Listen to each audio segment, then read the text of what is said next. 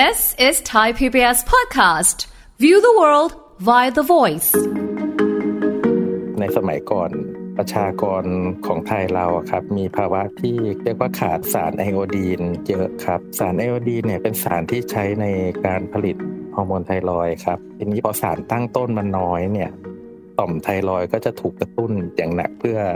ที่จะพยายามสร้างฮอร์โมนไทรอยขึ้นมาทำให้ตัวต่อมไทรอยทั้งต่อมเนี่ยโตขึ้น บางคนก็โตมากจนเต็มคอเลย อันนี้แหละครับที่เราเรียกว่าโรคคอพอกส่วนใหญ่คอเราเองเนี่ยถ้าโตไม่มากเนี่ยเราจะมองไม่เห็นยกเว้นก้อนที่โตมากๆครับฟังทุกเรื่องสุขภาพ อัปเดตททุกโรคภัย ฟังรายการโรงหมอ กับดิฉัน สุรีพร วงศิตพร ค่ะ This is Thai PBS podcast. สวัสดีค่ะ คุณผู้ฟังค่ะ ขอต้อนรับเข้าสู่รายการโรงหมอทางไทย PBS Podcast ค่ะ วันนี้เรามาพบกันเช่นเคย คุยกันถึงเรื่องของการผ่าตัดต่อมไทรอยด์ผ่านทางช่องปากกันนะคะในวันนี้กับนายแพทย์ชาคริตศรีเจริญวณิชศัลยแพทย์เฉพาะทางด้านผ่าตัดสองกล้อง โรงพยาบาลปากช่องนานาค่ะ สวัสดีค่ะคุณหมอค่ะ ครับ สวัสดีครับ ค่ะ คุณหมอครัคะบวันนี้คุยกันถึงเรื่องของไทรอยด์นะคะ ซึ่งแน่นอนแล้วว่าหลายคนอาจจะรู้จักหรือบางคนอาจจะยังไม่ได้รู้จักจริง ๆ ว่าไทรอยด์เนี่ยเอ่อคืออะไรนะคะ แล้วอยู่ตรงไหนยังไงบ้างคะ คุณหมอช่วยอธิบายให้ฟังหน่อยค่ะ ครับไทรอยด์เป็นต่อมไร้ท่อครับตำแหน่งอยู่บริเวณลำคอด้านหน้านะครับ ปกติแล้วเนี่ย ถ้าเราเอามือไปคำที่ลำคอเนี่ย เราอาจจะคำไม่เจอครับ เพราะว่าต่อมไทรอยด์ ปกติแล้วเนี่ยมีขนาดเล็กครับอืมยกเว้นกรณีที่ต่อมไทรอยด์โต หรือว่ามีก้อนที่ต่อมไทรอยด์ครับเราก็อาจจะคำก้อนได้อืมส่วนหน้าที่ก็ตรงไปตรงมาเลยครับ ต่อมไทรอยด์มีหน้าที่สร้างฮอร์โมนไทรอยด์ครับ โดยฮอร์โมนไทรอยด์นะครับ หน้าที่หลักก็คือจะเกี่ยวข้องกับระบบเผาผลาญของร่างกายนะครับ คนที่มีภาวะไทรอยด์เป็นพิษเนี่ยก็อาจจะมีการเผาผลาญที่มากกว่าปกติครับ หรือกลุ่มตรงข้ามที่มีภาวะตัดพ้องไทรอยด์ฮอร์โมนหรือไทรอยด์ฮอร์โมนต่ำเนี่ยการเผาผลาญในร่างกายก็จะต่ำกว่าปกติครับ ก็คืออันนี้คือความผิดปกติเนี่ยก็เกิดจากอ่าตัวไทรอยด์ฮอร์โมนไทรอยด์ที่อยู่ในร่างกายของเรา คือทุกคนจะมีอยู่ทั้งสองข้างเลยใช่ไหมคะซ้ายกับขวา ใช่ใช่ครับอ๋อแต่จะว่ามีซ้ายกับขวาแล้วก็จะ แต่จะเชื่อมกันอยู่ตรงกลางครับอ่าลักษณะก็จะคเห็นภาพล้ายๆ ผีเสื้อครับอ๋อผีเสื้อมีปีกสองข้างแล้วก็เชื่อมกันอยู่ตรงกลางครับค่ะ อยู่ตรงคอของเรานี่เองอ่าใช่ครับค่ะ ซึ่งคนที่มีอ่าความเสี่ยงที่มีปัญหาเรื่องต่อมไทรอยด์โตเนี่ยส่วนใหญ่จะเป็นคนที่อยู่ในวัยไหน หรือว่ามีการแยกเพศหญิงชายเป็นมากน้อยต่างกันยังไงไหมคะ ผมขอแบ่งอย่างนี้ก่อนละกันนะครับ ความผิดปกติของ ไทรอยครับ เราแบ่งเป็นหลักๆสองอย่างคือผิดปกติที่ตัวฮอร์โมนนะครับฮอร์โมนเนี่ยอาจจะมีก้อนหรือไม่มีก้อนที่ต่อมไทรอยก็ได้กับความผิดปกติด้านโครงสร้าง ซึ่งก็คือมีต่อมไทรอยโต หรือว่ามีก้อนที่ต่อมไทรอยนะครับ ส่วนใหญ่จะพบในเพศหญิงมากกว่าเพศชายครับ แล้วก็ช่วงอายุที่พบก็จะเป็นช่วงอายุที่ ถือว่าไม่ได้เยอะมากครับ เป็นช่วงวัยรุ่นถึงวัยกลางคนนะครับค่ะช่วงสักยี่สิบถึงสี่สิบปีครับ เป็นส่วนใหญ่ครับ อืมอุ้ยเป็นกันเยอะไหมคะ ในบ้านในในประเทศไทยเราอะค่ะ เป็นเยอะครับจริงๆแล้วเป็นเยอะมากเลยครับ อย่างอย่างจากประสบการณ์ที่ผมออกตรวจมาเนี่ย ก็มีผู้ป่วยที่มีโรคของก้อนที่ต่อมไทรอยด์เนี่ยมาปรึกษาค่ะเยอะเลยครับโอ้แต่ส่วนใหญ่จะผู้หญิงเป็นเยอะกว่า ผู้ชาย ใช่ ใช่ใช่ครับ เจอในผู้หญิงมากกว่าผู้ชายครับค่ะคุณหมอคะแล้วอย่างคอพ่อกับไทรอยด์โตนี่ มันเหมือนกันไหมคะมันอันเดียวกันหรือเปล่าคะอย่างที่เขาเรียกกันว่าเออโรคคอพอกอะไรอย่างเงี้ยค่ะคล้ายๆกันครับ คือในสมัยก่อนประชากรของไทยเราอะครับ มีภาวะที่เรียกว่าขาดเอ่อสารไอโอดีนเยอะครับ สารไอโอดีนเนี่ยเป็นเป็นสารที่ใช้ในการผลิต ฮอร์โมนไทรอยด์ครับ ทีนี้พอสารตั้งต้นมันน้อยเนี่ย ต่อมไทรอยด์ก็จะถูกกระตุ้นอย่างหนักเพื่อที่จะพยายามสร้างฮอร์โมนไทรอยด์ขึ้นมานะครับทำให้ตัวต่อมไทรอยด์ทั้งต่อมเนี่ยโตขึ้นค่ะบางคนก็โตมากจนเต็มคอเลย อันนี้แหละครับ ที่เราเรียกว่าโรคคอพอกค่ะ ก็คือต่อมไทรอยด์ที่โตทั้งต่อมครับ ทั้งทั้งแต่ต่อมนี่ว่าคือสองข้างเลยซ้ายขวาอย่างนี้เหรอคะ ใช่ครับ ถ้าเป็นโรคคอพอกก็คือจะโตหมดทั้งอ๋อสองข้างเลยครับ ทั้งค่ะซ้ายทั้งขวาครับแต่ถ้าเป็นกลุ่มเนื้องอกหรือกลุ่มที่เป็นซิสต์เนี่ย ก็จะโตเฉพาะในตำแหน่งที่มีก้อนหรือมีซิสอยู่ครับ อืมอันนี้ อันนี้คือเขาเขาไปโตในไทรอยใช่ไหมคะคุณหมอเนื้องอกใช่ไหมคะใช่ใช่ครับ ใช่ครับที่ต่อมไทรอยครับ คืออยากจะบอกคุณผู้ฟังอย่างนี้กับคุณหมอด้วยค่ะว่าประสบการณ์ตรงเรื่องนี้มากเลยนะคะ คือเอ่อตอนนั้นนะคะก็ไม่ไม่แน่ใจว่ามันเกิดได้ยังไงเหมือนกัน แต่ว่าตอนนั้นอยู่ในช่วงที่อาจจะทำให้อ่าช่วงร่างกายมันค่อนข้างจะอ่อนแอหนักมากหรือเปล่า ไม่แน่ใจว่าปัจจัยเกี่ยวไหมคะอยู่ๆคอก็ โตมาข้างเดียวค่ะ คุณผู้ฟังแล้วก็กลายเป็นว่า พอไปวินิจฉัย เพราะต้องไปเจาะคอด้วยโอ้โหแบบเป็นอะไรที่แบบว่าน่ากลัวมากในสำหรับตัวเอง เพราะว่าเราไม่รู้จักมาก่อนว่ามันคืออะไรนะคะปรากฏว่าเขาบอกว่าเป็นเนื้องอกครับค่ะ โอ้โหคำว่าเนื้องอก มันก็น่ากลัวมากแล้วคือ ตอนแรกคิดว่าตัวเองเป็นไทรอยด์ด้วยซ้ำนะคะปรากฏครับไม่ใช่ ก็คือหมายถึงว่าทุกคนมีสิทธิ์มีความเสี่ยงที่จะเป็น สิ่งต่างเหล่านี้จะเป็นคอเอ่อคอพอกนี้น่าจะน้อยลงแล้วแหละเนาะอย่างเนื้องอกหรือซีสอะไรอย่างนี้ใช่ไหมคะ ใช่ครับอืมก็ก็วันนี้ถือว่าผู้ดำเนินรายการมีประสบการณ์ตรงเลยนะครับ จะได้บอกประสบการณ์นะคะหลังจากที่ได้ผ่าตัดมาเรียบร้อยแล้วนะคะหลายปีแล้วล่ะค่ะ แต่ว่า เออมันครัก็บเป็นอะไรที่แบบ จริง ๆ มีข้อสังเกตไหมคะ เพราะว่าตอนที่ตัวเองเป็นนะคะ คุณผู้ฟังไม่ได้สังเกตตัวเองเลยค่ะ ว่าตัวเองคอคอมันโตขึ้นมาด้านด้านเดียวคือด้านขวานะคะ ไม่ได้สังเกตเลย จนกระทั่งคนที่อยู่ร่วมในวันนั้นด้วยกันเนี่ยเขาบอกว่าเฮ้ยคอโต คือมันจะโตเฉพาะด้านอย่างที่คุณหมอบอกจริงๆมันมันมันต่างจากคอพ่อครับนอกจากการสังเกตตรงนี้แล้วมันยังมีอะไรอย่างอื่นให้เราสังเกตได้ไหมคะว่าเออเราเป็นโรคไทรอยด์แล้วอะค่ะ จากจากที่เล่าประสบการณ์เมื่อกี้มานะครับ อาการที่คนไข้มาเนี่ยส่วนใหญ่จะเป็นแบบนี้แหละครับ คือมาเพราะว่ามีคนทักว่าคอโต เพราะว่าส่วนใหญ่คอคอเราเองเนี่ย ถ้าโตไม่มากเนี่ย เราจะมองไม่เห็นเราก็จะไม่สังเกตเห็น คนอื่นจะสังเกตเห็นก่อนแล้วมาบอกเราอีกทีหนึ่งครับ ค่ะ ใช่ค่ะทีนี้แต่มันไม่เจ็บเลยถ้านะใช่ครับ ทีนี้ถ้าคือถ้าก้อนโตไม่มากอะครับ ก็จะไม่มีอาการอย่างอื่นนอกจากมีก้อนครับ ยกเว้นก้อนที่โตมากๆครับ เนื่องจาก อวัยวะที่อยู่ใกล้ ๆ ต่อมไทรอยด์เนี่ย ด้านหลังจะเป็นหลอดลมครับ แล้วถัดจากหลอดลมด้านหลังเข้าไปก็จะเป็นหลอดอาหารอืมเพราะฉะนั้นถ้าก้อนโตเยอะ แล้วไปกดเบียดอวัยวะที่อยู่ข้างเคียงครับค่ะถ้ากดเบียดหลอดลมก็อาจจะทำให้มีอาการหายใจลำบาก รวมถึงถ้าไปกดเบียดหลอดอาหารก็จะทำให้มีอาการกลืนลำบากครับค่ะแล้วก็ส่วนหนึ่ง จะมีด้านหลังต่อมไทรอยด์จะมีเส้นประสาทที่ไปเลี้ยงเส้นเสียงด้วยครับค่ะถ้าตัวก้อนไปกดเบียด เส้นประสาทเส้นนี้ก็อาจจะทำให้มีอาการเสียงแหบได้ครับ อืมนี่คืออาการที่สามารถสังเกตได้ แต่ความผิดปกติภายนอกเนี่ย คนอื่นจะเห็นชัดกว่าตัวเราใช่ไหมเออจริง ๆ คุณหมอเพราะว่าไม่เห็นใช่ตัวเองเลย ไม่รู้ว่าตัวเอง มีอาการคอโตมาข้างหนึ่งยังไม่รู้เลยค่ะ จนกระทั่งแบบว่า พอเขาทักปุ๊บอ้าว มันมีมาตั้งแต่เมื่อไหร่ มันมันจะค่อยๆ โตไหมคะ หรือว่ามันแบบ เออฉันสามารถโตได้เลย ก็ส่วนใหญ่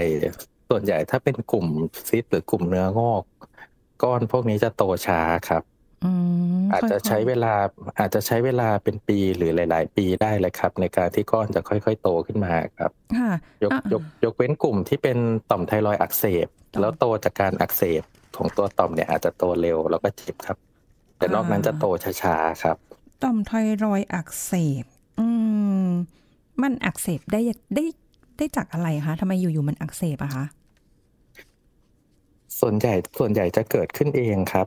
จะเกิดขึ้นเองเป็นภาวะของของระบบภูมิต้านทานของร่างกายที่มากระตุ้นให้ตัวตัวต่อมไทรอยด์อักเสบครับ ค่ะอ๋อ ไม่ไม่ไม่ได้ไม่ได้เกิดจากการติดเชื้อครับอืมแต่ว่าในในกลุ่มในกลุ่มอักเสบเนี่ยส่วนใหญ่ก็จะไม่ได้อันตรายอะไรครับ เพราะว่าพอพอหายอักเสบก็จะกลับมาเป็นปกติครับอ๋อก็คือมันสะเราเราก็อาจจะต้องกินยาแล้วก็เดี๋ยวก็หายเป็นปกติใช่ไหมคะ ใช่ใช่ครับ กลุ่มอืมกลุ่มนั้น กลุ่มนั้นไม่ค่อยน่ากลัวเท่าไหร่ครับอ๋อไม่มีเห็นมีคำว่าอักเสบดูน่ากังวลกว่าที่แบบอย่างอื่นด้วยซ้ำเพราะว่าครับอย่างคุณหมอบอกว่าเนื้องอกหรือซีสที่ไปโตอยู่ในไทรอยด์เออมันก็ช่างหาที่โตเนาะที่โตตั้งเยอะตั้งแยะก็ไม่ไปอยู่เนาะอะมันต้องมันมันเกิดขึ้นได้ยังไงคะอยู่ๆมัน เอ้ย ฉันมีเนื้องอกอยู่ๆฉันเป็นซีสอะไรอย่างเงี้ยค่ะ มันมันไปอยู่ตรงไทรอยด์อะคะครับ ส่วนส่วนใหญ่สาเหตุ มักไม่ค่อยมีครับ จากการ จากการติดตามเนี่ยส่วนใหญ่จะเกิดขึ้นเองครับ กรณีที่มีสาเหตุ อย่างก็จะมีบางบางกรณีอย่างเช่นเอ่อคนไข้ที่เคยได้รับการฉายรังสีบริเวณคอมาก่อนหรือคนไข้ที่มีภาวะผิดปกติทางพันธุกรรม ก็อาจจะทำให้มีเนื้องอกบางชนิดเกิดที่คอได้ครับ แต่ว่าก ลุ่มนี้ถือว่าพบน้อยมากครับค่ะส่วนกลุ่มส่วนใหญ่ที่พบคือเราซักประวัติเราหาสาเหตุแล้วหาไม่เจอครับ ส่วนใหญ่เกิดขึ้นเองครับเดี๋ยวเดี๋ยวฟังแบบนี้อาจจะไปคิดว่าอ๋อมันก็เป็นโรคกรรมอย่างหนึ่งนั่นแหละ หรือเปล่าไม่ใช่นะ มันเกิดขึ้นได้กับทุกคนแหละนะคะ ซึ่งก็อ่ามันค่อยๆ แสดงแสดงว่าอย่างอย่างที่เมื่อก่อนที่สุริพรเป็นก็คือ มันอาจจะมีมาค่อย ๆ มีมาแหละในในระยะหนึ่งแล้ว แต่เราแค่ไม่ได้รู้ตัว เพราะมันไม่ได้มีอาการเจ็บปวดหรืออะไรใด ๆ เลย อย่างที่คุณหมอบอก ใช่ใช่ครับ ใช่ครับ ไม่ค่อยมีอาการจนกว่าจะโตให้เห็นครับ โอ้โห ไอพอมันโตแล้วนี่สิคะคุณหมอคะเพราะว่าเชื่อว่าหลายคนเอาแค่แบบคนที่รู้จักกันนะคะมีหลายคนที่เป็นไทรอยอ่าเขาเรียกว่าไทรอยเนี่ย คอมันบวมขึ้นมาข้างหนึ่งมันโตขึ้นมาข้างหนึ่งเนี่ย ก็หลายคนอยู่เหมือนกันนะคะ ก็ส่วนใหญ่จะเป็นผู้หญิงเท่านั้นเลย ที่ที่คนรอบตัวที่เป็นนะคะ เนี่ยพอมันใช่ครับพอมันโตอย่างเงี้ยค่ะ คุณหมอสมมุติว่า เออ ปล่อยทิ้งไว้ได้ไหมหรือว่าไม่ได้หรอกต้องไปหาหมอ เพื่อจะวินิจฉัยว่าตกลงเป็นอะไรกันแน่ในไทรอยครับ ก็ถ้าเกิดสังเกตเห็นว่ามีก้อนที่คอนะครับ ค่ะโดยเฉพาะก้อนที่ต่อมไทรอยเนี่ยแนะนำให้มาตรวจครับ ค่ะก้อนถ้าเกิดจะเป็นก้อนที่ต่อมไทรอยนะครับ มีวิธีสังเกตง่าย ๆนะครับ ให้ให้ลองมองดูหรือลองสัมผัสที่ก้อนไว้นะครับ แล้วก็ลองกลืนน้ำลายดู ถ้าถ้าเป็นก้อนที่อยู่ที่ตัวต่อมไทรอย เวลากลืนน้ำลายเนี่ยก้อนจะขยับตามการกลืนครับอ๋อครับ เป็นวิธีสังเกตง่าย ๆ ว่าก้อนก้อนที่เห็นเนี่ยเป็นก้อนของต่อมไทรอยหรือเปล่าครับ ค่ะ ส่วนถ้าถ้าสงถ้าสังเกตแล้วสงสัยว่าเป็นก้อนที่ต่อมไทรอยก็แนะนำให้มาตรวจครับ เนื่องจากถึงแม้ว่าก้อนที่ต่อมไทรอยส่วนใหญ่จะเป็นกลุ่มที่ไม่ได้เป็นมะเร็งนะครับค่ะแต่ก็มีมีคนไข้บางส่วนกันที่มีเซลล์ผิดปกติ หรือมีเซลล์ที่เป็นมะเร็งเนี่ยซ่อนอยู่ต่อมไทรอยเพราะฉะนั้นถ้าพบก็แนะนำให้มาตรวจก่อนครับ อืมมันมันก็ยังมีความเสี่ยงอยู่ เพราะฉะนั้นใช่ใช่ครับ คอโตก็ผิดปกติแล้วก็ไปหาหมอดีกว่า เหมือนวันนั้นนะคะ ก็ส่งตัวเองเข้าโรงพยาบาล เพื่อไปไปตรวจตอนแรกก็ไม่ได้คิดถึงขั้นขนาดว่า เออ มันจะมีเนื้องอกในไทรอย มันมันเป็นเนื้องอกในไทรอย ซีสในไทรอยเขาเรียกรวมๆว่าเป็นโรคไทรอยได้ไหมคะ ได้ครับ ได้ครับ ก็รวมรวมรวมรวมก็คือเป็นโรคของต่อมไทรอยนี่นะครับต่อมไทรอยอ่าแล้วอย่างที่แบบบางคนไทรอยเป็นพิษหรืออะไรเงี้ยค่ะ มันก็จากต่อมไทรอยเหมือนกันใช่ไหมคะอ่าจากต่อมจากต่อมไทรอยเหมือนกันครับ แต่ว่ากลุ่ม กลุ่มที่กลุ่มที่ไทรอยเป็นพิษนะครับ มันเป็นความผิดผิดปกติจากการที่ตัวไทรอยต่อมไทรอยเองเนี่ย สร้างฮอร์โมนเยอะกว่าปกติครับ ค่ะ ซึ่งกรณีนั้นก็ต้องมาตรวจประเมินก่อนเช่นกันครับ หาสาเหตุว่าว่าเกิดจากอะไร เป็นต่อมไทรอยเองที่มีความผิดปกติสร้างฮอร์โมนขึ้นมาเองหรือเปล่า หรือว่าเป็นการส่งสัญญาณทางระบบประสาทที่ผิดปกติมาจากต่อมใต้สมองมากระตุ้นให้ตัวต่อมไทรอยสร้างฮอร์โมนขึ้นมาเกินหรือเปล่าครับ เพราะว่าตัวต่อมไทรอยเนี่ยจะถูกสั่งการมาจาก ต่อมใต้สมองอีกทีหนึ่งครับค่ะเพราะฉะนั้นมันก็มันก็จะมีการวินิจฉัยที่อาจจะหารอยโรคหาที่มาที่ไปที่มันแบบอาจจะแตกต่างกันใช่ไหมคะใช่ใช่ครับ เราจะพิจารณาเป็นรายๆไปตามความผิดปกติที่ตรวจพบครับอืมทีนี้พอคอโตไปหาคุณหมอแล้วเนี่ยค่ะ เราไปพูดคุยไปอะไรอย่างเงี้ยค่ะ เพราะอย่างที่ประสบการณ์ตัวเองคือ คุณหมอก็จะพูดคุยแล้วก็มีการเจาะชิ้นเนื้อไปตรวจ เออเพื่อดูว่าชิ้นเนื้อนั้นเนี่ย เนื้องอกนั้นเนี่ยมันมันอันตรายหรือไม่อย่างไรเงี้ยมันจำเป็นที่ทุกคนจะต้องไปเจาะคอแบบเอาตรวจชิ้นเนื้อแบบนั้นไหมคะครับก็แนวทางการวินิจฉัยโรคของต่อมไทรอยที่มาด้วยก้อนนะครับค่ะอันดับอันดับหนึ่งเลยนะครับเเมื่อไปพบแพทย์เนี่ย แพทย์ก็จะถามอาการต่างๆก่อน ถามอาการที่สงอาการของ ฮอร์โมนว่ามีอาการที่สงสัยว่ามีภาวะไทรอยเป็นพิษหรือเปล่านะครับถามอาการว่ามีอาการที่สงสัยว่ามีการกดเบียดของหลอดลม หลอดลมหรือหลอดอาหารหรือเปล่านะครับ หลังจากนั้นก็จะ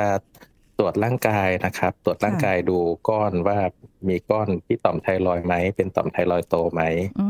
ถ้าถ้าตรวจแล้วว่ามีก้อนจริงเนี่ยลำดับถัดไปที่จะตรวจก็คือ อันที่หนึ่งเจาะเลือด ดูระดับฮอร์โมนของต่อมไทรอยครับเพื่อเป็นการยืนยันอีกทีหนึ่งว่ามีภาวะต่อมไทรอยเป็นพิษหรือเปล่านะครับ อันดับที่สองคือส่งตรวจเพิ่มเติมทางรังสีครับ ซึ่งก็คือการส่งอัลตราซาวครับอัลตราซาวดูต่อมไทรอยเพื่อที่จะดูว่าอันที่หนึ่งก้อนที่คำได้เนี่ย ขนาดเท่าไหร่แล้วก็ลักษณะก้อนเป็นยังไง มีลักษณะที่ทำให้ต้องสงสัยว่าจะมี มะเร็งหรือเปล่าครับ รวมถึงดูตำแหน่งอื่น ๆ ของต่อมไทรอยด้วยว่ามีก้อนในตำแหน่งที่คลำไม่ได้ด้วยหรือเปล่าครับ ค่ะ อ๋อ แสดงว่ามันมันก็อาจจะมีจุดอื่นได้อย่างนี้เหรอคะ มันไม่แบบใช่อ๋อใช่ครับ ถูกต้องเลยครับ เพราะว่าคือก้อนถ้าเกิดเล็กมากเนี่ย จะมองไม่เห็นแล้วก็จะคำไม่ได้ครับ แต่ว่าถ้าเกิดทำทำอัลตราซาวแล้วเนี่ยจะสามารถมองเห็นได้ทั้งหมดครับส่วน ส่วนเมื่อกี้ที่ถามเรื่องการเจาะตรวจต่อมไทรอยนะครับ เราก็จะพิจารณาจากผลอัลตราซาวอีกทีหนึ่งครับว่าก้อนที่เห็นเนี่ยมีความเสี่ยงที่จะเป็นมะเร็งหรือเปล่านะครับ ซึ่งก็จะมีเกณฑ์ซึ่งก็จะมีเกณฑ์การคัดเลือกว่า ผู้ป่วยรายไหนควรควรที่จะต้องเจาะตัวอย่างเซลล์มาตรวจหรือเปล่านะครับส่วนส่วนส่วนใหญ่แล้วเราจะเจาะในก้อนก้อนที่มีขนาดมากกว่าหนึ่งเซนครับโอ้แสดงว่าวันนั้นเกินหนึ่งเซนครับ มาฟังวันนี้แล้วรู้เกินครับ รู้สึกใจหายวูบเลย ถึงแม้จะผ่านมาหลายปีแล้ว อ๋อ น่าแสดงว่าคนที่มาหาคุณหมอเนี่ย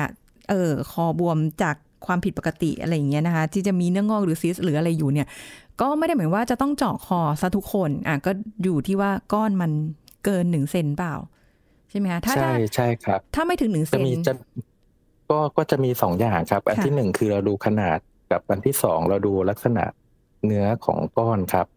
ลักษณะบางอย่างลักษณะบางอย่างก็ก็จะทำให้สงสัยในกลุ่มมะเร็งเพิ่มขึ้น เช่น มีแคลเซียมเกาะอยู่ในก้อนลักษณะพวกนี้เป็นลักษณะที่เป็นความเสี่ยงของมะเร็งครับ ค่ะ อ๋อ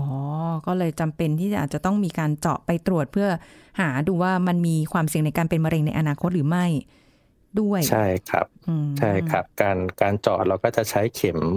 เหมือนเข็มฉีดยาเลยครับ ค่ะ เจาะเจาะเข้าไปโดยที่ก้อนโดยตรงครับ แล้วก็ดูดเอาตัวอย่างเซลล์ไปตรวจครับ ใช่ค่ะ ใช่ แบบนั้นเลยค่ะคุณหมอนึกภาพออกเลยวันนั้นว่าแบบโอ้ยมันก็น่ากลัวอยู่เหมือนกันนะคะสำหรับคนที่ไม่เคยเจออะไรแบบนี้นะคะอ่า แต่ว่ามันก็เป็นการชัดเจนนะว่า มันจะนำไปสู่การเป็นมะเร็งได้หรือเปล่า อันนี้มันจะได้สบายใจ เพราะว่าเจาะมาแล้วก็จะได้รู้วินิจฉัยได้ใช่ไหมคะใช่ครับอาจอาจจะดูน่ากลัว เพราะว่าตำแหน่งที่เจาะมันอยู่ที่คอครับ แต่ว่าเราเราไม่ได้เจาะลงไปลึกมากครับ เราเจาะแค่ไป ถึงตัวก้อนที่คำได้ แล้วก็ดูดตัวอย่างเซลล์ออกมาตรวจครับอ๋อมันติดกับเนื้อเราเลยใช่ไหมคะพอเจาะลงไปปุ๊บดูดออกมาเลยอย่างเงี้ยเหรอคะใช่ใช่ครับ ส่วนส่วนใหญ่จะลงไปใต้ผิวหนังลึกครับอืลงลงไปนิดเดียวครับ ค่ะ เออ แต่ว่าน่ากลัวมากเจ็บก็เป็นคนกลัวเข็มค่ะ ไม่ใช่อะไร มันก็เลยดูแบบว่านั้น แต่ถ้าคนคนที่ไม่ถึงหนึ่งเซนนี่การรักษาจะเป็นแบบไหนคะถ้าก้อนแบบไม่โต ถ้าถ้าก้อนน้อยกว่าหนึ่งเซนส่วนใหญ่จะใช้วิธีการติดตามครับติดตามติดตามด้วยการนัดมาตรวจร่างกายเป็นระยะ แล้วก็ส่งตามอัลตราซาวซ้ำเพื่อดูการเปลี่ยนแปลงของก้อนครับถ้าถ้าเกิดถ้าเกิดมาตรวจซ้ำแล้วก้อนยังเหมือนเดิมไม่ได้โตขึ้น หรือว่าไม่ได้มีลักษณะที่ทำที่ทำให้ต้องสงสัยมะเร็งก็จะใช้วิธีการ ติดตามแบบนี้ไปเรื่อยๆครับอ๋อ ก็ไม่ต้องถึงขั้นผ่าตัด ถ้าเคสแบบว่าผ่าตัดนี่คือ เออก้อนมันโตแล้ว ทีนี้การผ่าตัดค่ะคุณหมอมีกี่วิธีคะครับ ก็ขอแบ่งเป็นกลุ่มใหญ่ๆสองกลุ่มนะครับค่ะถ้าวิถ้าวิธีที่ทำกันมานานแล้วก็คือการผ่าตัดแบบเปิดครับ ซึ่งตรงไปตรงมาครับก้อนอยู่ที่คอบริเวณคอด้านหน้าใช่ครับ การผ่าตัดก็คือเราก็จะเปิดแผลในตำแหน่งที่เป็นเนื้องอกเลยครับ ซึ่งก็อยู่ที่คอด้านหน้าผ่าตัดเปิดเข้าไป แล้วก็เอาตัวต่อมไทรอยด์ออกมาผ่านแผลนี้ครับค่ะ ดึงออกมาเลย ซึ่งใช่ครับ ซึ่งหลาย ๆ คนอาจจะรู้สึกว่ามันน่ากลัวครับ เพราะว่าแผลแผลจะอยู่ที่คอด้านหน้าเลยครับค่ะจะจะเห็นค่อนข้างชัดครับ ค่ะ แต่ว่า อีกอีกกลุ่มหนึ่งเนี่ยเอ่อปัจจุบันเรามีเทคนิคแล้วก็เทคโนโลยีใหม่ ๆ ที่ช่วยในการผ่าตัดครับ ค่ะ ช่วงช่วงหลังเนี่ยเอ่อทั้งทั้งโรคของต่อมไทรอยด์แล้วก็โรคของโรคอื่น ๆนะครับ ปัจจุบันเรามีการผ่าตัดด้วยวิธีการส่องกล้องมากขึ้นครับ ค่ะ โดยการส่องกล้องผ่าตัดของต่อมไทรอยด์เนี่ยก็ปัจจุบันก็ได้รับความนิยมมากขึ้นเรื่อยๆ ครับ เนื่องจากอันที่หนึ่ง คนไข้จะไม่มีแผลที่คอครับค่ะแล้วก็การเจ็บแผลหลังผ่าตัด การฟื้นตัวของหลังผ่าตัดก็เร็วกว่านะครับอืมรวมถึงภาวะแทรกซ้อนที่ต่ำครับค่ะทำให้ทำให้วิธีหลังเนี่ย การส่องกล้องได้รับความนิยมมากขึ้นเรื่อย ๆ นะครับ อืมค่ะ ซึ่งผ่าตัดสองโดยกล้องค่ะ ครับอ๋อครับ ก็โดยโดยการส่องกล้องนะครับ ถ้าเป็น ช่วงเริ่มช่วงช่วงเริ่มแรกเนี่ยก็จะมีหลายวิธีเหมือนกันนะครับ แต่ว่าวิธีที่ปัจจุบันยังทำเยอะอยู่มีจะเป็นจะมีสองวิธีครับ คือค่ะวิธีที่หนึ่งคือการส่องกล้องผ่านแผลบริเวณเต้านมกับรักแร้ครับอ๋อในผ่านตรงในในข้างในข้างที่จะเอาต่อมไทรอยด์ออกครับ เราจะเราจะเปิดแผลเล็ก ๆ แล้วก็สอดกล้องเข้าไปค่ะครับ วิธีวิธีนี้ก็ดีครับ ไม่มีแผลที่คออืม ภาวะแทรกซ้อนต่ำค่ะแต่ว่าล่าสุดเนี่ยมีวิธีใหม่ที่กำลังได้รับความนิยมอย่างมากทั้งทั้งในไทยแล้วก็ในต่างประเทศนะครับค่ะก็คือการผ่าตัดสองกล้องผ่านทางช่องปากครับอืมหรือถ้าถ้าเรียกเป็นถ้าเรียกเต็มๆเป็นภาษาอังกฤษ เราเรียกว่า transoral endoscopic thyroidectomy ครับอืมโดยวิธีนี้นะครับ คนไข้ จะไม่มีเรียกว่าไม่มีแผลเลยครับค่ะเนื่องจากแผลผ่าตัดที่ส่องกล้องเข้าไปเนี่ย จะอยู่ในช่องปากทั้งหมดเป็นแผลเล็กๆสามแผลบริเวณริมฝีปากในข้างในด้านล่างครับ ค่ะ วิธีวิธีนี้จะทำให้คนไข้ไม่มีแผลเลยนะครับ หรืออมที่เราเรียกกันว่า true scarlet surgery ก็คือ หลังผ่าไม่มีแผลเป็นเลยครับ ค่ะ อืม ซึ่งวิธีนี้ต้องก็บอกคุณผู้ฟังเหมือนกันว่า ใช้วิธีนี้แหละค่ะรอดชีวิตมาแล้วนะคะ ก็แบบว่า เออ แต่ว่ามันไม่มีแผลเลยค่ะ ตรงตรงคอเนี่ยมันแบบเหมือนเป็นแค่เหมือนคล้ายๆเขี้ยวงูเล็กๆสองจุด แค่นั้นเอง เพื่อแบบเป็นการใช่ระบายเลือดออกหรือเปล่าไม่แน่ใจ ใช่ครับ คือสาสาเหตุที่สาเหตุที่วิธีนี้ได้รับความนิยมในตอนนี้มากนะครับ ก็เนื่องค่ะจากอันที่หนึ่งมีความปลอดภัย ค่อนข้างสูงครับค่ะเนื่องจากเอ่อกล้องที่เราส่องเข้าไปเนี่ย ภาพที่เห็นในขณะผ่าตัดจะเป็นภาพขยายที่ชัดมากอืมเหมือนเหมือนเวทเหมือนเราใช้แว่นขยายส่องเข้าไปตอนผ่าครับค่ะเราจะเห็นอวัยวะข้างในอย่างชัดเจนทั้งตัวต่อมไทรอยด์ทั้งเส้นเลือดเส้นประสาทจะเห็นชัดมากครับอืมแล้วก็ ความความภาวะแทรกซ้อนก็ต่ำความปลอดภัยก็ถือว่ามีความปลอดภัยสูงครับ ค่ะนะคะอ่าอ๋อการฟื้นตัวหลังผ่าตัดค่ะ ก็เร็วเร็วกว่าวิธีปกติครับค่ะแล้วที่สำคัญที่สุดเลยก็คือที่ผ่านมาครับเหมือนในสมัยก่อนที่ยังไม่มีเทคนิคการผ่าตัดนี้ค่ะคนไข้หลายคนจะ จะเสียความมั่นใจมากครับในหลังจากที่ผ่าตัดเปิด แล้วก็มีแผลอยู่บริเวณคอด้านหน้าครับอ่าใช่ใช่เนื่องจากแผลตำแหน่งนี้เห็นชัดมากครับทำให้คนไข้เนี่ยมั่นใจรวมถึงคนไข้หลายคนที่ประกอบอาชีพที่จำเป็นจะต้อง แสดงตัวในที่สาธารณะบ่อยๆครับ ก็จะทำให้เสียความมั่นใจในตรงนี้ไปเลยครับ อืมเพราะฉะนั้นอันนี้ก็เป็นวิธีการรักษาแบบใหม่ผ่าตัดผ่านทางช่องปากที่ได้ได้รับความนิยมมากนะคะ แล้วอย่างนี้คือหลังผ่าตัดเราก็ฟื้นตัวได้เร็ว แต่ว่าเราก็ยังต้องต้องดูแลตัวเองอยู่ใช่ไหมคะเพราะว่ามันอาจจะกลับมาเป็นอีกได้ใช่ไหมคะอ่าขึ้นอยู่ขึ้นอยู่กับว่าก่อนผ่าเราตรวจพบอะไรบ้างครับผม ขอขอขอยกขอยกตัวอย่างสั้นๆ แบบนี้แล้วกันนะครับ คือต่อมไทรอยของคนเรามีสองข้างใช่ไหมครับค่ะนี้การการผ่าตัดปัจจุบันเนี่ย หลักๆหรือคือหลัก ๆ เรามีสองวิธีก็คือ อันที่หนึ่งตัดออกหนึ่งข้างกับ อันที่สองคือตัดออกทั้งสองข้างอ่าเอาเอาง่าย ๆ อย่างนี้เลยครับ ขึ้นอยู่กับว่าเนื้องอกที่เราพบจากการตรวจประเมินก่อนผ่าตัดเนี่ย มีหนึ่งข้างหรือมีสองข้าง ถ้าถ้าเกิดเรามีพบว่ามีก้อนที่สงสัยอยู่ข้างเดียว เราก็ตัดออกข้างเดียว ถ้าเกิดตรวจแล้วมันมีก้อนทั้งสองข้างเลยเรามีเราเป็นก้อนที่มีความเสี่ยงทั้งสองข้างเลย ก็ต้องตัดออกทั้งหมดครับแต่จะต่างการดูแลหลังผ่าตัดก็จะต่างกันครับคือกรณีที่ถ้าสมมติว่ามีรอยโรคอยู่แค่ข้างเดียวนะครับ เราผ่าตัดออกแค่ข้างเดียว หลังหลังผ่าตัดต่อมไทรอยที่เหลืออยู่อีกหนึ่งข้าง ยังสามารถสร้างฮอร์โมนได้ปกติครับคนไข้จะไม่มีภาวะขาดไทรอยฮอร์โมน ไม่จำเป็นต้องกินยาฮอร์โมนไทรอยทดแทนครับ ค่ะต่างต่างกับการที่มีก้อนทั้งสองข้างเราต้องตัดออกทั้งสองข้างครับ เพราะว่าถ้าตัดถ้าตัดออกหมดแล้วเนี่ย ร่างกายไม่มีต่อมไทรอยเพราะฉะนั้นร่างกายก็จะสร้างฮอร์โมนไทรอยไม่ได้ ก็จะต้องกินฮอร์โมนไทรอยทดแทนไปตลอดครับ ค่ะอันนี้ก็คือข้อข้อแตกต่างระหว่างคนที่มี ข้างเดียวกับคนที่เป็นทั้งสองข้างด้วยนั่นเองนะคะโอ้คุณหมอคะคุยกันเพลินนะคะคุณหมอ เดี๋ยวเราไว้โอ้มีโอกาสหน้าเราคุยกันเพิ่มเติมอีกในในรายละเอียดนะคะ ที่โอ้น่าสนใจมากจริงๆนะคะ ที่เกี่ยวกับเรื่องของไทรอยมันยังมีอะไรหลาย ๆ อย่างที่เราอาจจะต้องเรียนรู้กันเพิ่มเติมเกี่ยวกับ ต่อมไรท่อตัวนี้ไทรอยของเรานี่แหละนะคะ มันก็สำคัญเหมือนกันนะ แต่ว่าวันนี้เวลาหมดแล้วค่ะคุณหมอค่ะ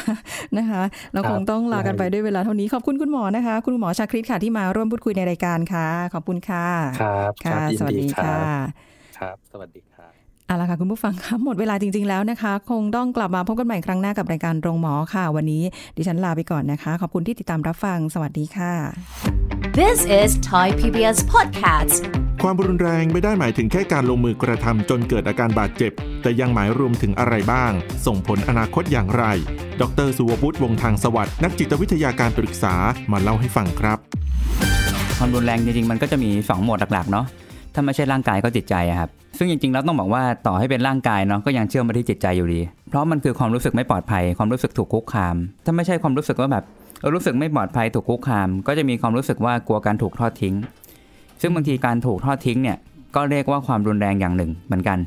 ทีนี้เราอาจจะชินกับคำว่ารุนแรงครับเป็นลักษณะเหมือนกับต้องตบต้องตีต้องทุบเออต้องมีการกระแทกอะไรเงี้ยครับแต่จริงแล้วนะครับในนิยามของคำว่ารุนแรงเนี่ยมันคือความเข้มข้น ใช้คำว่ามีอะไรบางอย่างที่ส่งผลทางร้ายหรือทางลบแบบเข้มข้นคำนี้อาจจะตรงมากกว่าคำว่ารุนแรง หรือว่าลึกซึ้งมากกว่าคำว่ารุนแรง เพราะงั้นเวลาเราพูดถึงความรู้สึกกลัวถูกทอดทิ้ง กลัวถูกแบบคล้ายๆเออไม่รัก อะไรเงี้ยฮะหรือถูกส่งไปอยู่กับคนอื่นอะไรก็ตามพวกนี้มันเกิดความเข้มข้นบางอย่างในเชิงลบทางจิตใจได้เหมือนกันบางทีในวัยเด็กเขาอย่างเงี้ยฮะเขาจะเล่าว่าเขาเติบโตมาพร้อมกับการเห็นภาพพ่อแม่ที่ตบตีกันทุกวันพ่อที่ดื่มเหล้าเมา แล้วพอเมาก็จะเตะกระทืบแม่ หรือบีบคอแม่อะไรเงี้ยเนาะอาจจะมากกว่านั้นครับ บางที คนเป็นพ่อก็บีบคอลูกนี่แหละ บางวันก็ถือมีดขึ้นมาขู่บางบ้าน มีการเสพยาในบ้านอย่างเงี้ยครับบางครั้งไม่ใช่แค่พ่อแม่เนาะแม้กระทั่งอาจจะเป็นญาติพี่น้อง เป็นพี่ของเขาเป็นคุณอาคุณน้าคุณป้าแล้วแต่ในบ้านบางครั้งพวกนี้ก็จะมีความรุนแรงเกิดขึ้น ซึ่งมันก็จะมีเรื่องของการใช้คำพูดรุนแรงเหมือนกันการที่เด็กคนหนึ่งครับ เติบโตมาในสภาพแวดล้อมที่มีเสียงดังอยู่รอบตัว แล้วมีแต่สิ่งที่มันรู้สึกอันตราย เช่น แบบเขาอาจจะตบตีอาจจะต่อยกันถึงชีวิตอย่างเงี้ยฮะมันเป็นความน่ากลัวที่ฝังใจเหมือนกัน เราสร้างบาดแผลที่จดจำในใจบางคนนะครับ ตอนเติบโตขึ้นไปเนาะก็อาจจะมีคล้ายๆภาวะของการกลัวเสียงดังค่ะ หรืออาจจะเป็นคนรู้สึกว่าเก็บตัวไม่กล้าสงสิงหรือมีสังคมกับใคร เพราะเพราะรู้สึกไม่ไว้วางใจคนก็มี เพราะว่าพอเติบโตในบ้านเนี้ยครับแล้วกลายเป็นว่าเขาไม่รู้สึกว่ามีใครที่จะทำให้เขารู้สึกวางใจและอุ่นใจ This is Thai PBS Podcast ติดตามรายการทางเว็บไซต์และแอปพลิเคชันของไทย PBS Podcast Spotify SoundCloud Google Podcast Apple Podcast และ YouTube Channel Thai PBS Podcast Thai PBS Podcast. View the world via the voice.